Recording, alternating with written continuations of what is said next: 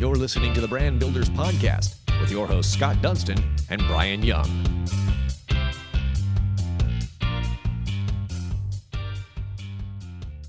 Welcome to another episode of the award winning Brand Builders podcast powered by the Dunston Group. My name is Brian Young. We are here with the president of the Dunston Group, Scott Dunston, and we are here with Kevin Pratt. Uh, who is the founder of Oyster HR? He's also a podcast host, which is great, and he has over 200 episodes. I'm going to say it right away because I don't have many podcast people on here that do 200 episodes. So that's for another episode. But let's jump into Oyster HR.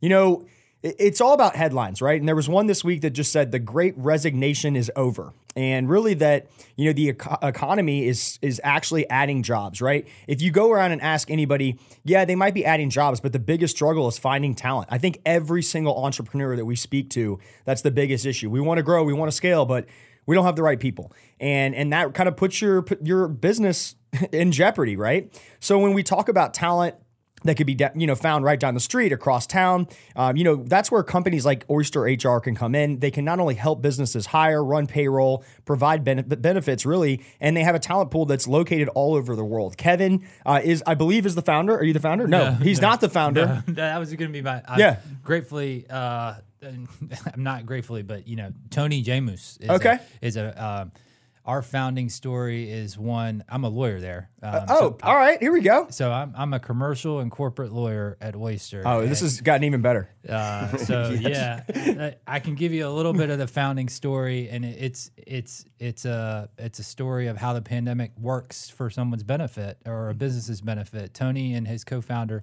Jack Mardack uh, worked uh, at a prior enterprise that was uh, acquired by. Um, it was called Nexmo, and it was acquired by um, Verizon, I believe. Um, it was it's it was basically an API communications company that. Um, so, anyways, he had a, a very successful um, enterprise before, successful exit, and um, he he is from an emerging market. He's Lebanese by trade, and so what he learned uh, in that business is that uh, finding talent was very very difficult, and and then building teams. Uh, especially in the international space, was very very difficult. And um, and so the idea of remote distributed work became a, a thing for him uh, when they were growing that business and selling that one. And so uh, the pandemic happened. Uh, all of a sudden, it's like remote distributed work is the thing. Um, and so what what emerged from that is uh, Tony and Jack founded a company um, based in large, informed by their their own sort of struggles in finding, uh, you know, good work, uh, living where they do and uh, and so Oyster uh, was founded in 2020. Um, it has since uh, raised uh, Series A, B, and C. It, uh, the C round, you know, we're a unicorn at this point. Uh, we just found out that we are certified B Corp, which is, if you're familiar with um, public benefit corporations, that's like Patagonia. It's sort of all all the brands that you sort of sort of associate with having a good um, corporate enterprise and feeling good about what they do. Um, so that's a little bit about our founding story. That's the the uh, incredible cliff notes. Probably leaving out a lot of important details, but I joined Oyster in 2021. So uh, you know, it, I was probably 120th employee, if you will, and we've grown a ton since then. I think we've got about 640 employees now. Um, but it's it's more complicated than that in some in some respects because we we've got the employees that uh, we employ directly to uh, run our, our run and build our software, but we also employ people uh, that provide services to our customers. Um, and so I, you know, we can talk a little bit about that. Um, but I'm I'm yours. I can tell you a little bit. Uh, my my role as a corporate commercial lawyer was was and is a new new field for me. I mean, that was something that you know, if you looked at my resume on paper, you would have been like, "Yeah, you're really qualified to do that." Um, but uh, fake it till you make it. Uh, hey, man, you're a lawyer. I want to I want to jump in before we dive into to kind of the day to day and and uh, you know any business. If you're if you're hiring a lawyer, you, are probably big at some point, right? Um, to the point that we really need one. But we have a very unique background. You um, you played baseball at Elon. I actually played soccer at Georgia Southern the exact same time you were at Elon. So we probably passed buses on our way to each of each other's university. And then you moved to Charleston, where I moved to Charleston and had my first job. I can't believe we did not run paths. And then you moved to Charlotte. So tell us a little bit about kind of your journey at the beginning. You got um, your your Bachelor of Arts in English and Professional Writing, and then you go to College of Charleston, and then you get your Doctor of Law from Charleston School of Law. What made you want to become a lawyer? Did you you know, find something up in the water in North Carolina that that just said, "Hey, you know what? I think I can do this." Because it seems like you might have changed paths there. Uh, this is a great question because it, it's such a seminal memory for me. How did I want to become a lawyer? I just very distinctly remember I was sort of a marginal player at Elon, sort of a try hard. You know, I fully maxed out my talent. Um, and you know, my senior year um, was a co-captain, and you know, co-captains sort of lead the stretching line, and you know, you're getting to the end of the season, and your coach is like asking, "What are y'all gonna do?" And uh, I was said, I'm either gonna like uh, stay in baseball and coach, or I'm gonna go to law school. And he was like, "You're kidding me! Like I was an awful student." He's like, "You're not going to law school." I was like, "All right, well." So I moved to Charleston and coached college baseball. I Nice. coached at the College of Charleston, and right. a lot of that was because of the relationship I had with my coach at Elon. And I was at the time really, I was really involved in the Clemson baseball camp. And at the time, Jack Leggett um, was there. And at the time, College of Charleston was coached by J- Coach John Pawlowski, who was a former assistant at Clemson. So there were some connections there. And that's sort of how I got down there. Um, this would have been in 2007, 8. Um, that's all. That was also an interesting economic time. Very. Um, so you know, I sort of went down there under the false pretense that my parents could float me.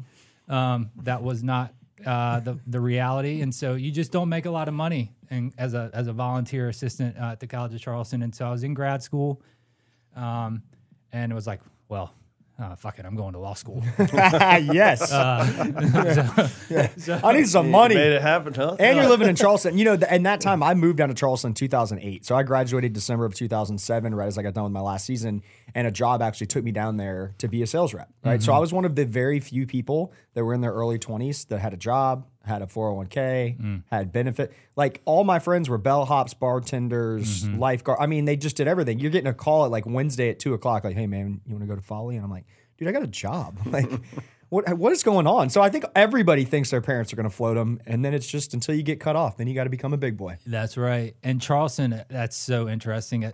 I, I looking back, I'm like, God, that place was amazing. It was. But, but then I'm, I also look back, I'm like, yeah, people never work there. It's like, uh, there's like this It's a beach whole- vibe, man. Yeah, it's, and it's crazy. I It's know, crazy you, and you sit there and you're like, "Wh- wh- how do you do, how do you pay for all of this? right, right. But you know, you're in Charleston. They always say know it. either you either have money or you don't. You're either from there or you're not. Yeah. that's pretty much it. Cut and dry. So, anyways, um, tell us a little bit about the journey to Charlotte. Uh, you were a, a co-founder or a founder of um, of Co-Law. Is that correct? Yeah. Yeah, and then and then you jumped around a little bit. Um, started your podcast in 2019 called The Human Lawyer, uh, and then obviously have grown kind of into this role. So tell us kind of how you got uh, to to Oyster because you did say if you look at my resume, it's kind of one of those things like, are you qualified to do this? So tell us a little bit about that journey. Yeah, I'll I'll try to um, hit the highlights. So, um, yeah, I uh, founded CoLaw. It was essentially a lawyer co-working business that was sort of arose out of what what I would call the WeWork craze. You know, it became good friends with Garrett at Hygge, and we just we we sort of tried to ride that wave together. And I, I thought that. Um, there was a market, a separate market for lawyers. Um, the thesis, very generally, is that the cost of practicing law for a solo or small firm att- attorney is is exponentially more than it would be for, say, if I was at McGuire Woods or Moore and Van Allen or Robinson Bradshaw. And so the idea is like, if if that's true, then then the access to a lawyer becomes more difficult for a smaller enterprise. You know, if if a, if a small business wanted a lawyer, it becomes it's more costly for that solo firm lawyer to provide their services. So that was the idea. Ultimately, economically, it wasn't really that successful. Uh, what I found up I was doing was I was had my own law firm too, like spinning that up to like do things for random people or friends or people that I met at Hygge or perhaps anyone because that was really the, the way that I was making any kind of money uh, during that time, I founded the podcast in part because I, it was it was like a marketing arm. It's like, hey, if you it was is in part to sort of build a brand around co-law to be like, hey, you know, this is the human lawyer. Like, you can do what you do, but let's be humans about it. And even if you've got adverse interests, like um, we're we're all human, and, and that's what what brings us together. Um, the human lawyer survived. I, I kept it going largely, and thanks to you know DC, Melissa, and Yash, and the crew at Well Run Media, and and you know it has it's been like the most um, pivotal thing for me, um, in the sense of just uh, connecting with so many different lawyers and having having my own voice heard in a way that I feel like is is authentic to me, and really from that. Um, from co-law, from hum, the human lawyer, I really think I attribute a lot of that to getting a, my first opportunity to go in-house at Movement Mortgage. Um, where I managed the litigation there, and that was a formative experience. I think if if lawyer, if you speak to lawyers, you know whether in private practice or whatever, it'll be like a, a lot of them be like getting in in house can be tough because it's it's a lot about cultural fit. Um, it's you're going into the business, you're you're a cost center. Um, so you really got to find a way to deliver value there because otherwise they're like, why are we paying? Lawyers are typically higher earners. Why, so businesses are gonna be like, why are we paying these people? Um, so, so, movement was a formative experience, and so that um, I, I'll run to the the end of the story. So you know there was a group of us at Movement that were asked to present at this little event um, where we were going to speak about our in-house experience. There were three of us that were invited to that, and I was the most junior one there. And you know, if you've been to speaker events and you like thinking about what you're going to say, and like I'm I'm one of three, I'm like, what the hell can I talk about? um, you know, people are going the the ground is going to be covered on movement. Um, so I told the story of co-law and the failure around that, like sort of what that meant to me, and um, the creativity around the podcast. And uh, the lady sitting next to me was uh, a lady by the name of Miranda Zolot. She's the general counsel at Oyster. Um, she was the second or third employee at Oyster. She's um, has been a very strategic business partner for the company. Um, a lot of its success and growth is attributed to her. And she was like, she asked a question when I was saying some stuff about failure, and then she was like, "Hey, you want to get coffee?" And I was like, "Yeah." I was trying to get her on the podcast, and uh, love it. And uh, she did ultimately, but she also said, uh, "You know, let me have a chance to do like corporate commercial work," which is the story that I would say like you know, my, my, my, my, background, if you sort of looked at my resume, is like I'm a litigator. Um, that's, that's sort of the stuff that I've done the most as a lawyer. And I have bounced around a lot. And I think that's something that, um, you know, I think everyone sort of has a cross to bear. They have their own sort of insecurities around that. And, and you know, for me, it's like, well, damn, like, why can't I stay anywhere? Um, and I think for me, I think as I look back, it's, it's sort of all, um, nothing's been wasted. Like, it's it's I think you know I don't think I'm unemployable or you know I just flame out. But I think what you what you learn is as you I think everyone's what I, someone once told me like it's not when the light switch when the light comes on it's just how bright the light shines and for me um, it's like at this point i feel my feel like my light's shining the brightest and so it's like man i could i could stay do this stuff like i'm i mean work sucks uh, most for the most part just in general no one wants to work all the time but if I have to work, I can do this. Might as well enjoy it, right? Yeah. Tell us a little bit about the name of Oyster. Um, where did that come from, and what does that symbolize exactly? Gosh, I, I think I the answer is I don't know. Um, I but I have an idea. Um, our founders, um, Jack and Tony, uh, really believe deeply in in sort of the pearls that you would find in an oyster, and oysters and oysters are um, you, you, know, to go back to Charleston, they're sort of in the pluff mud, mm-hmm. um, and you you've got to dig to find them. Um, and you, you you sort of scrape the net and uh, you you pick up a bunch of oysters. And I think, and this is the world of course. This is what, what oyster means to me, and what I think it what I think it means to the company and the brand. I think the idea is one of the biggest theses theses of our company is to unlock talent in emerging markets, whether it's Zimbabwe or um, Lebanon, and, and, so to us, those are oysters. Um, those are those are things that and people that you may not otherwise know are there, but if you drag the net, um, you're going to find something. And, That's awesome. yeah. So. Yeah. I wouldn't have thought of that without you explaining it, but it makes total sense. It does. All right. Tell us about so business is going great, obviously. Um, tell us about your day to day now with litigation within this awesome organization? Yeah, so I, have I've sort of politely declined to uh, to jump back into litigation because as as I've learned, once once you raise your hand to do something, that means that means you're going to do more of it. Um, yeah. And I really, it's not that I don't like like doing it, but I've I've enjoyed doing some of the other stuff more. And so, from a corporate and commercial perspective, a lot of what I do. Um, review marketing collateral, um, talk to prospects, like to, because our model is a global employment software based model, and so as our customers sort of buy or subscribe to our platform, that, that's that's ultimately what the, the buying behavior or experience is like. They have to be, understand and be comfortable with our le- our legal model, and so sometimes that will require getting on calls with them, with our sales folks, and um, having a having a conversation with them in a way that uh, explains transparently about you know what our terms say, what the risk apportionment is, um, but at the same time, not being their lawyer because I think what what often be, the the nature of our product is such that they're like, oh, well, is what's the risk here? I'm like, well, I can tell you what what our model is. I can tell you what when we'll indemnify you. I can tell you what our limitation of liability is. I can tell you generally what's happened in the past um, and what's not happened and hopefully you feel comfortable with that and you have you trust us. Um, because at the end of the day like what i've also learned is on the commercial side is it, the the words on the page like the contract are just the words on the page. Like you've got to trust the people because um, the people are the ones that are doing the acting the performing. And when you when you agree to do something you're agreeing that you're going to perform and i'm going to perform.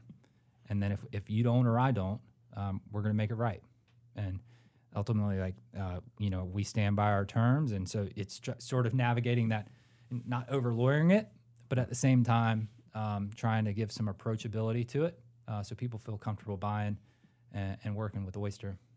You guys have particular industries you service or kind of across the board or i would say like niche oriented i would say in early founding days um, and our, our go-to-market was what we call smbs like um, SMB like startups, tech tech companies who are really trying to scale but do it um, cost effectively. So, um, it, you know, it, it, runs the gamut. And I would we ha- we have our customers have a large European presence. Um, so that's been an, that's been another different thing for me. I, am sort of a stereotypical charlatan so in the box, and I'm I work with a team in Asia.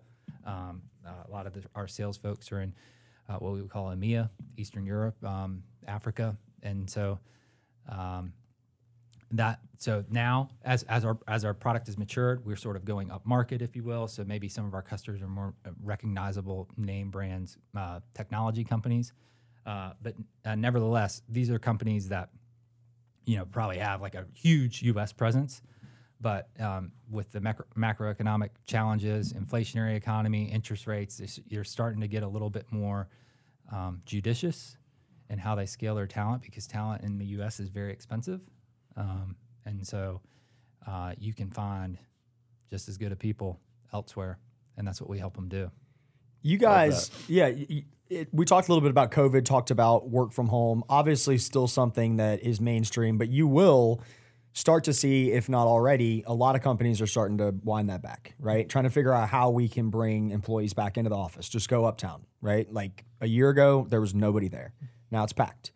So it kind of seems like a very unique time in the world of talent as far as are you going to have somebody that's fully remote? Are you going to have somebody that comes into the office? I feel like somebody that's a lawyer, you might have to get into the play where, hey, we hired all these people to be remote. Now we want to make them come in. Can we legally do that? Um, a couple different questions. One, are you continuing to see that work from home model um, not only work, but are you seeing companies and the talent still want to have that? And two, are you having some companies that maybe are now looking at it saying, we do need people to come into the office. Like, what are you guys seeing for on the front lines? Yeah, I think it's it's irrefutable, in my opinion, to say that the hybrid conversation is where there seems to be the most traction. Um, that for especially for our customers. But that that being said, um, we're fully remote, fully distributed. We will never have an office. Um, so we you know we are squarely in in leading that conversation that say the GitHubs of the world are are having. Um, and but here's what I would say. Um, this is just the world according to me.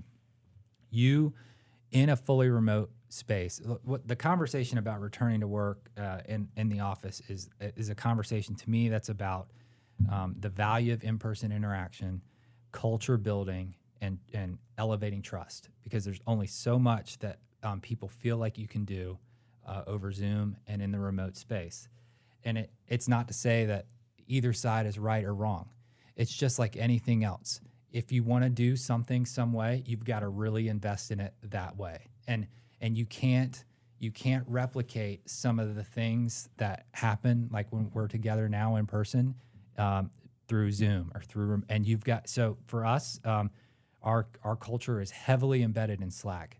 So if you want to build relationships like you've got to you've got to engage. Uh, you can't just be about the work. Uh, uh, you've got to find a way to uh, have a conversation and connect with someone in that way because ulti- otherwise that that's if you don't employers are going to feel compelled to bring you back in the office because that ultimately we call it I, I heard it with maybe one of our podcast guests on the human lawyer call it creative collisions uh, collision learning. Um, david redding's big on collision learning. He's a charlotte guy um, probably well known around here uh, f3 guy. So collision learning creative collisions like that's the thing that you um, try to simulate in the, in the remote space but as the employer as the executive if they don't see that happening they're going to bring you back in Well, I always said, I mean, I actually came from the talent world before I got into branding seven years ago. So I did this for about six years, learned the ins and outs, the importance of having a really good recruiter, and really how they can help transform a growing company.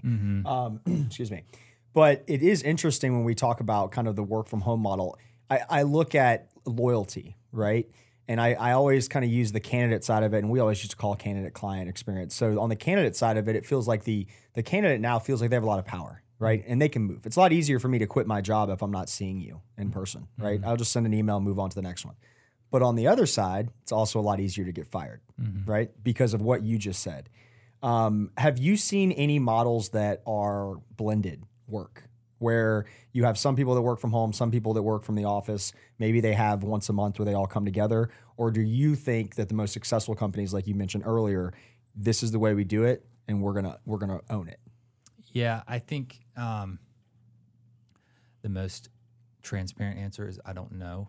Uh, I think um, I think I've got opinions. I think hybrid is the future. Um, I think um, I think if you are committing to remote, fully distributed work like we are, you have to fully commit, and and we have. Um, and it's not to say, and by fully committing, you have to embrace the challenges of what that means. Um, say, I'll give you one that's a real life challenge. Uh, my team is mostly in Asia. Our our work is mostly commercial and customer facing. Sometimes that work originates in one time zone more than the other. So the the unintended consequence of that is that the people who are outside of the time zone where the work is originating can feel um, unintentionally boxed out of that work, and so you have to be you have to acknowledge that you have to democratize it and you you've got to then be transparent about it with tools you're using and sort of eh, with the with the business that you're serving. And and everyone's got to be all in on that um, because you know if someone you know is not uh, it's really going to erode the trust and that's that goes back to the hybrid or the imper like where the trust erodes um, we're gonna let's let's, let's look you in the eye because that's the best way to figure out if you trust someone Can they they look you in the eye Hundred percent. When you guys are working with customers, and you guys, yeah, you talked a little bit about kind of the clients that you work with. If there's a business owner, an organization that's listening to this, they're interested in Oyster. Tell us a little bit about kind of what your ideal client looks like, and if you're a business owner, what are some of the questions that they might be having right now? And you're like, hey, if you're asking yourself this, or your company is asking yourself this, probably a time to give us a call. Yeah, for sure. I think one of the things that's cool about Oyster is that we we are at our very core like an HR tech company. So yes, on the one hand, we're employing individuals, and those individuals are providing services to our customers. But on the other hand, it's about compensation benchmarking. It's about understanding what the global international talent landscape looks like. It's about understanding how to work remotely. It's understanding how to communicate in an async distributed environment, especially if you're a company that has like perhaps you have a, this huge presence presence in Charlotte. You have this um, opportunity to grow. Uh, maybe you want to go to Germany. Uh, maybe there's a there's a strategic talent advantage in a, in a particular country, and you're like, well, well, damn. Now I'm going to have this hybrid situation, and so how am I going to integrate that? And so we we are in part um, uh, what I would call like employment consultants in that respect. Um, you know, the the revenue model is you pay a subscription fee, fee to the platform, and we're sort of helping we're helping our customers uh, adopt that type of mentality so that they can enjoy the benefits of the in person reality while at the same time reaping the rewards of uh, a remote or distributed workforce. Um, because you know, I think from from the growth of our business is owed largely in part to non U.S. people. I mean, we, we got some U.S. people, but um, and I'm one of them, but um, I'm a minority. Technically, is the company headquartered here in Charlotte? It, no, it's uh, it's headquartered in Delaware. It's it's it's basically it's a it's a venture backed Silicon Valley company by you know you- by trade, if you will, founded in Delaware. But um, our investors are largely um, well known, um, well funded um, venture capitalists um, out in California. You, I, I, uh, I had this crazy dream like a couple days ago, and it was so vivid that when I was like, I don't know, nine or ten years old, I had a pen pal in Germany, right? And we became really good friends over the years, literally just sending snail mail, right? Now, me and him could work on the same exact team and have live conversations via Zoom anywhere in the world, right? So you mentioned a lot of countries like I think you mentioned Tanzania. I don't know. There's a bunch of that you mentioned. What what are what are some of the talent that's out there, and what are some of the companies I guess that are going for that? And that might be a very broad question, but what I'm trying to ask you: Are you seeing a lot of organizations start to diversify what their workforce is throughout the world? Uh, I mean, we can talk about it, and even in our industry, there's probably five years ago, it was like, I'm only going to hire people in America. We sell physical product. We need people to be here. And now you start to look at the landscape of our whole entire industry, which is $25 billion.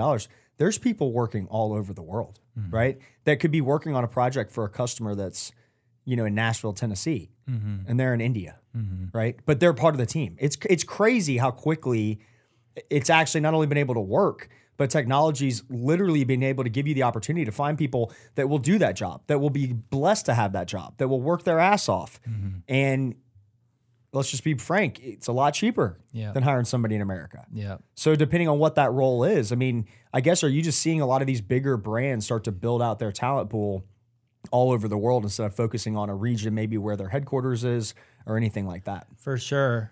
I think for sure. And I think if if Tony or Jack or anyone on our executive team were here having this conversation, they they would, and I, I sort of said it this way too, but they would maybe push back on the narrative of um, it being cheaper because at the at the end of the day, they would say it's it's the diversity of ideas, it's um, the different perspective, and uh, what we're trying to do is uh, is pay above market in those is and encourage our customers to pay above market in those uh, countries because it's still probably cheaper than America, and now you you're sort of um, it's it's a basically a, a better and a more equitable distribution of opportunity.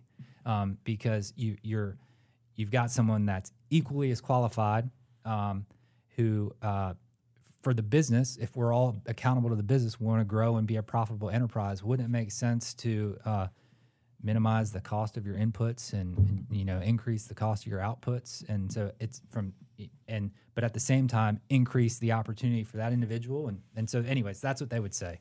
And uh and the answer brian is yeah it's it's absolutely happening. I think the the challenge right now is for uh companies is the hybrid conversation. I think there there's a tension there now because i think people really want to understand and get back in person. Um, people are really seeing the value in that. And so they're having to figure out like what that means. There's a Google headline just this week: "Return to the office crackdown." Basically, they're uh, the conversation is forcing their employees to come back to the office, and that's Google. yep.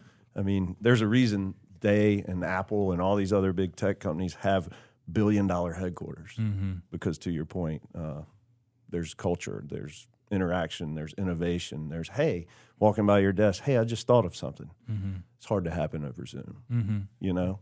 and um, with just like tech in general. Uh, we had Robbie Bach on the podcast, who was the founder of Xbox, and it was interesting how he discussed how the first Xbox came out. They brought in like fifteen hundred people. It had to be done in two years. Bill Gates just wanted explosions, and he wanted it on time. The first Xbox lost eight billion dollars. And Robbie Bach thought he was completely getting fired, walked in, had a conversation with Bill Gates. Bill Gates is like, no, man, we're going to build another one. and he said, well, if that's going to happen, I have to be, I have to build my team. Yeah. We have to develop a culture. Uh-huh. Right? And so i think a lot of those big companies like that they're getting to a point where they don't they have a bunch of people that are really talented but there's no direction there's no goal there's no relationship mm-hmm. right? And then no matter if you have all the money in the world and great ideas and 15 if you're all running a different direction you're going to lose money mm-hmm. right? So they the next one that they developed he literally got a promotion. I said you're the only guy in the world that could lose 8 billion dollars and get promoted. I just want you to know that. He's like probably true. But he he got to make up his timeline. He was in charge of building out the team, and now Xbox has now grossed over like 18 billion, right? Um, so it's just interesting, I think, with like huge companies are saying crackdown. I think it definitely can work, but you need a company like Oyster that can explain how you're going to do that, how you're going to implement it, where the talent is, and then ultimately own it and be committed to that, not just have some model like, well, Terry wants to work from home, so we'll see if it works out. Yeah, yeah. That, let me let me double click on that too to use the the oyster parlance. Uh, that's absolutely true because one of the things, one of our value propositions is to to deliver a local employment experience that maybe perhaps someone from India would appreciate. Because uh, here's what I would say I've learned: um, to be an employee in the U.S. is fundamentally different than anywhere else around the world. I would just say, as a general rule, employees are offered far greater protection uh, in their in their native country than a U.S. employee otherwise has, and because of that, U.S. companies uh, there's just an in, intrinsic bias to what that experience would look like. Say, if the Dunston Group wanted to be like, we, we need we love this guy in India, we're gonna we're gonna we got him or her, um, we're gonna sort of self manage it. There they, that experience for them is probably going to be below grade because there's going to be certain customs and expectations, notice periods, uh, severance, uh, entitlements, and uh, you know, social security contributions, or and that you just you're just not going to know, and that's not your business. Like your business is your business. Like and to to waste too much time on that is to focus on the wrong thing. Um, so part of delivering what we call like a magical employment experience is part of a way that we feel like we can integrate someone so that they feel just as much a part of the Dunston Group, and that then they feel like the Dunston Group is really invested in uh, employing someone in India in accordance with what that means. Um, so yeah, I think you know the the the experience that employees have impacts how they contribute to a, an organization. I love it. So here's a personal question for you. Just uh, let me know you have two kids. I also have two kids. Yeah. Uh, you have a new, new, like three weeks. Yeah. God bless you and your wife. Congratulations. Man. Yes, congratulations. Thanks. Thanks. I'm surprised you're awake. This Yeah. is amazing. You're killing it. Yeah. Um, And what making is- sense. I know. Doing what- well. Um, for me, I think becoming a father made me not only more committed to the business and the work and what we do, but building a foundation for them. But really, like everything I do in my life is for you know my children and my wife, and I really just enjoy spending time with them. And I'm blessed that I have a company that uh, enables me to do that. But I do think it's made me a better person. I think it's made me a better leader. Um, how do you feel having children has affected your life, both personally and professionally?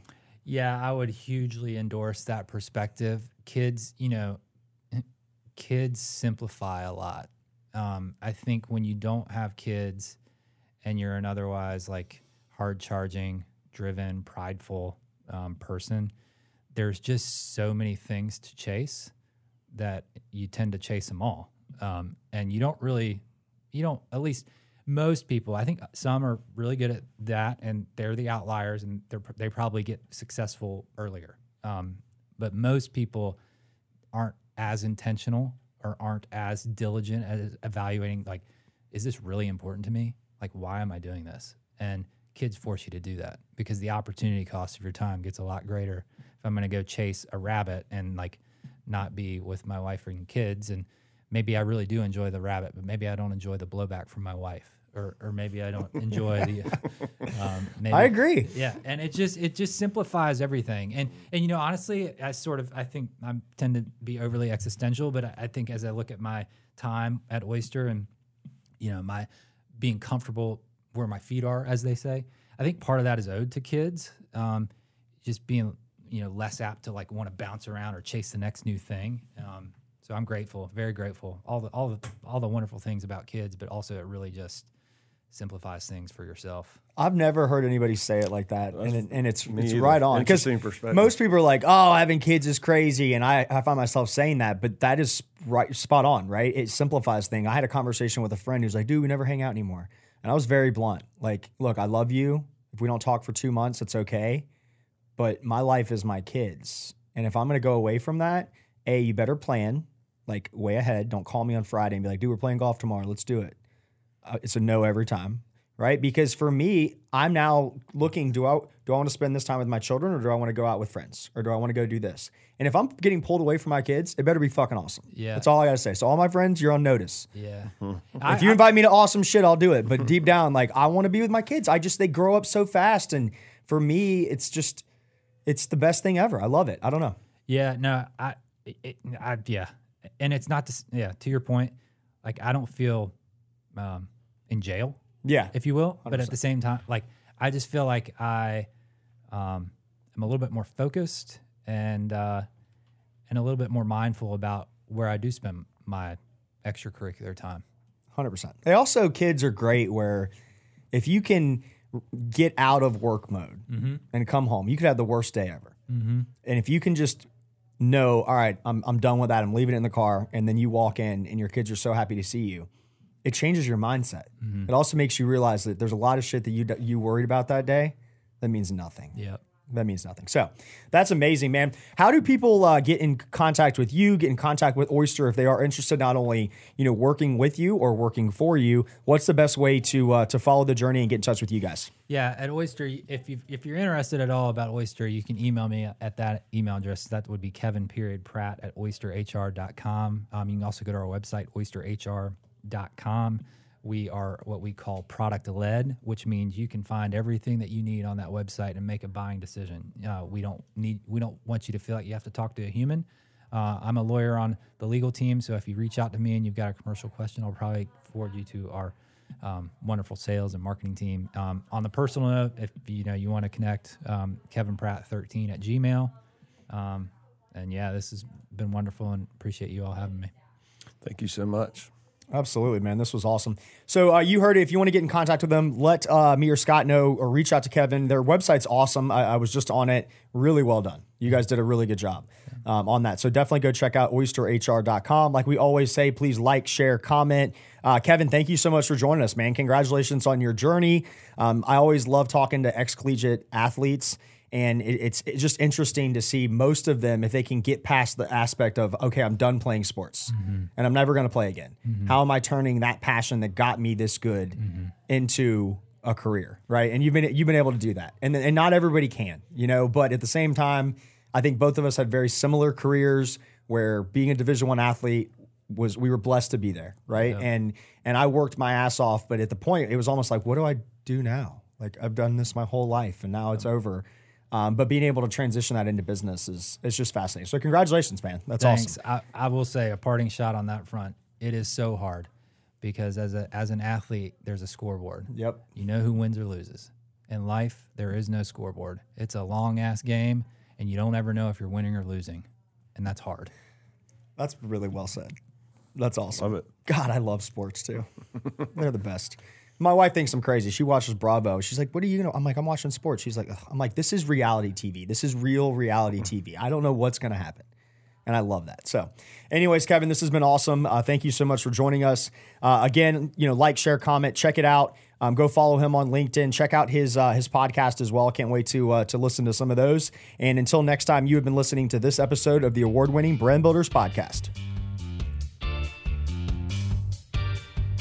You've been listening to the Brand Builders Podcast, brought to you by the Dunston Group with your host, Scott Dunston and Brian Young. For branded merchandise and apparel that makes first impressions and ones that last, check out the Dunston Group at dunstongroup.com.